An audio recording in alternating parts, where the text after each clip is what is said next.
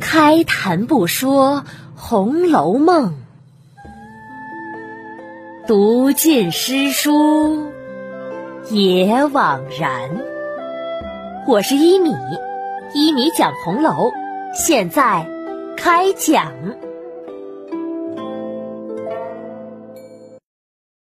第二百四十四集。赖嬷嬷的劝。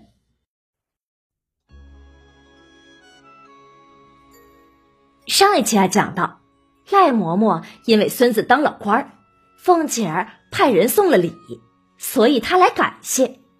和众人呐正说着话儿呢，平儿进来上茶，赖嬷嬷呢忙站起来接了茶，因为她是知道平儿在凤姐儿这边地位的。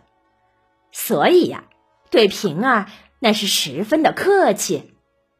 哎呀，平姑娘，不管叫哪个小姑娘来倒茶就行了，怎么还亲自来斟茶呀？让老婆子我哟担待不起呢。这是应该的，快坐吧。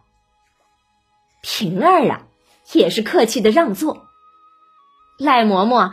一面坐下吃茶，一面要继续刚才和王熙凤、李纨的话题。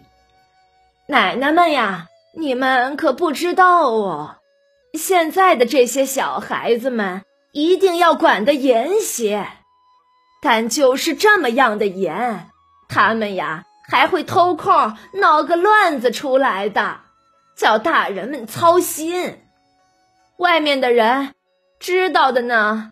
会说是小孩子们淘气，不知道的呢，人家就说呀，这是仗着财势欺人，会连带着主子的名声也不好的。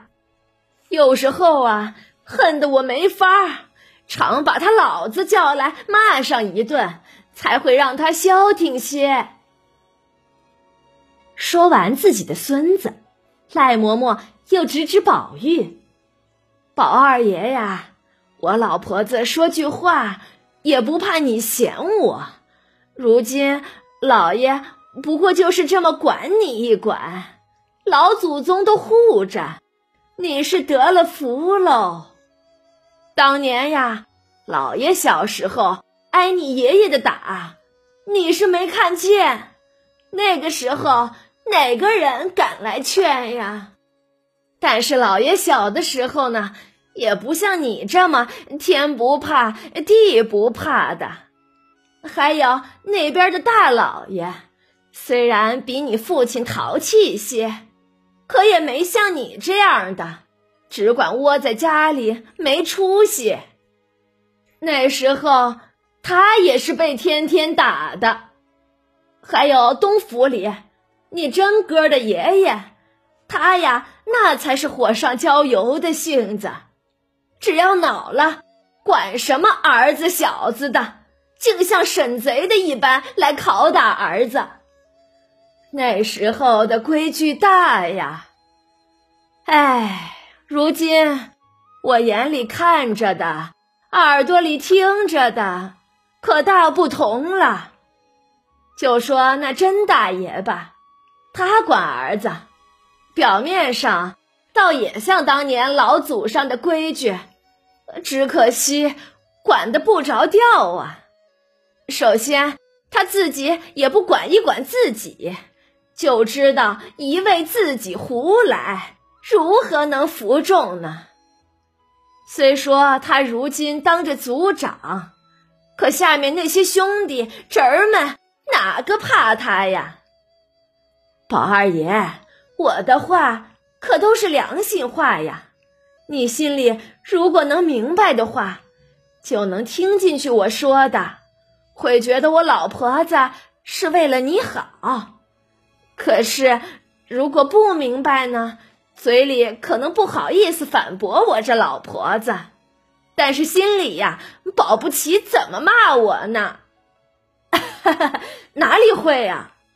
宝玉笑着说道。大家正说着。只见赖大家的来了，接着周瑞家的、张才家的都进来回事情。凤姐笑着指指赖大家的：“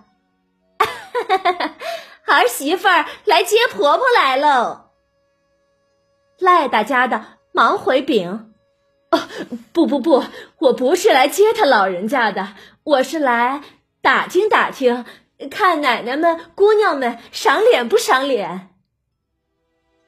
赖嬷嬷听了自己儿媳妇的这话呀，一拍大腿：“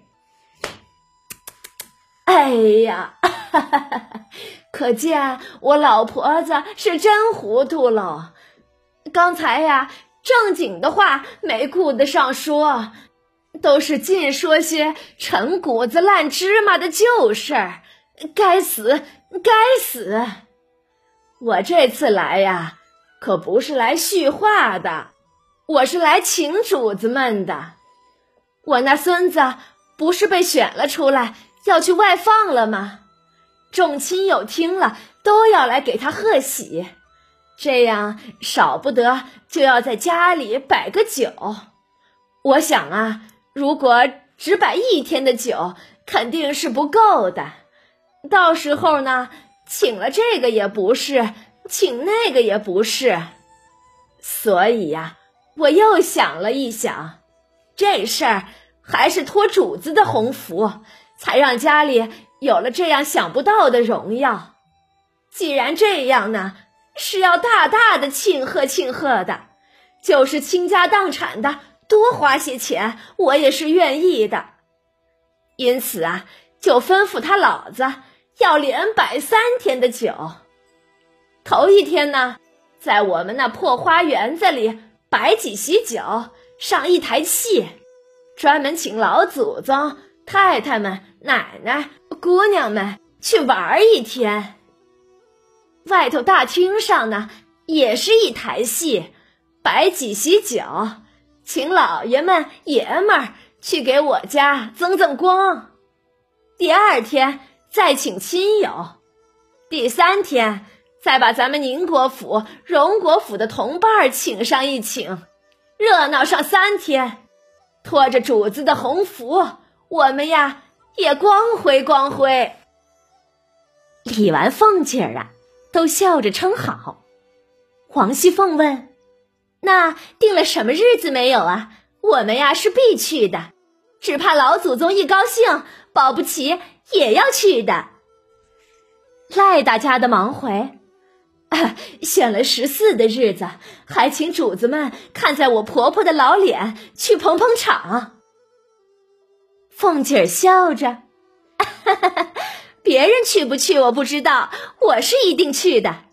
但是先要说好，我是没有贺礼的，也不知道放赏，吃完玩好了就走，到时候。你们可别笑话我！赖大家的忙施礼。哎呀呀，奶奶说的哪里的话呀？奶奶能去就是给我们的脸了。再说了，奶奶要赏哪会赏那些小钱儿呢？一高兴赏我们两三万两银子，那都是小事儿。赖嬷嬷也笑了。我刚才呀，已经去请了老祖宗。老祖宗也说去的，可见我这张老脸还是有些脸面的。说完呢，赖嬷嬷又叮咛了一回，这才起身要走。看见周瑞家的，忽然又想起一事儿来，就问王熙凤：“哎呦，我还有一句话想问问奶奶呢。”这周嫂子的儿子犯了什么错啊？听说要撵他走，是不是啊？凤姐听了，点点头。哎呀，正是呢，我正要告诉你媳妇儿这事儿呢，可事情一多给忘了。赖嫂子，你回去告诉你家那口子赖大，就说我说的，宁荣良府里都不许收留这小子，叫他走。哦，好的。赖大家的只能答应着，眼睛呢却看了看周瑞家的。周瑞家的忙跪下来央求：“还请琏二奶奶高抬贵手，饶了他这一次吧。赖嬷嬷忙问：“ 什么事儿啊？说出来，我来评评。”凤姐儿啊，轻哼一声：“哼，就是我生日的时候，里头的主子们还没开始吃酒呢，他小子倒先醉了。原本安排他在外面张罗接待来送礼的。”可是别人呢送了礼来，他不说在外头张罗，反倒坐着骂人，礼呢也不送进来。后来呀，人家送礼的自己进来了，他才带着小厮们往里抬。小厮们都拿得好好的，他拿的一盒子却失了手，撒了一院子的馒头。等别人走了，我打发彩明去说他，他呢还骂了彩明一顿。这样无法无天的忘个高子，不撵走了做什么呀？赖嬷嬷听了，笑着劝：“ 我当是什么事儿呢？原来是为这个呀！二奶奶呀，听我一句话，他有不对的地方，打他骂他，让他改过自新就是了。可撵走他，那是断断使不得的。”他比不得咱们家的家生子儿，他父母呢都是太太的陪房。二奶奶如果执意撵走他，太太脸上也不好看的。依我说呀，奶奶教训教训他几板子，让他下次不再犯就是了。仍旧留着吧，不看他娘的面子，也要顾及太太的面子呀。凤姐听了，觉得是这个理儿，便向赖大家的吩咐：“嗯，既这样，打他四十棍，以后不许他再吃酒了。”好的，赖大家的呀，忙答应了。周瑞家的一看，自己的儿子被法外开了恩，自然呐是千恩万谢的。他会如何来谢恩呢？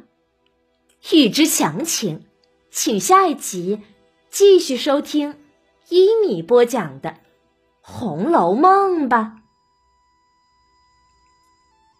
本集呀，我们要注意一个细节，那就是王熙凤要赶走周瑞家的儿子，因为他儿子在王熙凤生日那天喝醉了酒。但是王熙凤这样处置显然是不妥的。周瑞家的可是王夫人的陪房，算是王夫人的心腹之人了。你王熙凤处置他的儿子，按道理嘛，首先应该给王夫人来汇报，让王夫人来处置的。可是王熙凤呢，却断然就自己决定要赶走周瑞家的儿子。这样啊，他就犯下了一个无法弥补的错误，得罪了王夫人。以王熙凤的精明，是不应该犯这样低级的错误的呀。可是为何她却犯了呢？我想啊，这就是因为贾琏的偷情，让王熙凤恼怒的乱了方寸。另外，从这件事儿的背后，我们也要能看出王夫人的手段来。以前我们都觉得王夫人是个没主见。木讷、不爱管事儿之人，可是这集的这件事儿啊，就体现出了王夫人的智慧来。因为赖嬷嬷的话中隐藏了一个重要细节，她说自己家摆酒席，她已经去请了贾母，现在呢又来请李纨、王熙凤、宝玉以及几个姑娘们，但是。他特意没说去请了另外一个人，谁呀？那就是王夫人。依照赖嬷嬷做事的严谨，她请人的顺序一定是先贾母，再邢夫人、王夫人，最后才会来请李纨他们这一辈人的。所以呀，在请李纨、王熙凤的时候，他肯定已经去了王夫人那里。可是呢？他单单不说，把请王夫人这事儿给跳了过去。大家可以细想一下，这里的原因是为什么呀？我想啊，就是因为王夫人已经给他安排了劝解周瑞家儿子犯错这事儿的差事，因此啊，他先来，周瑞家的后来，这些呀，应该都是王夫人的安排，既不用自己出面，就能保下自己的心腹，这太极推手用的很是高明啊！王夫人并不简单呀。而王熙凤呢，听了赖嬷嬷的话，她才摆正了自己的位置，清醒了，所以也顺着这个台阶就下了坡。但就是如此，我想周瑞家的也不会感谢王熙凤的，他只会感谢王夫人和赖嬷嬷。我们都知道，王熙凤的支持者最重要的就是贾母和王夫人。现在有了这样一个对王熙凤不满的人在王夫人跟前，王熙凤的日子会越来越难的。好了，今天啊就讲到这里吧。免费播讲，欢迎转发，持续更新中哦。晚安了，朋友们，再见。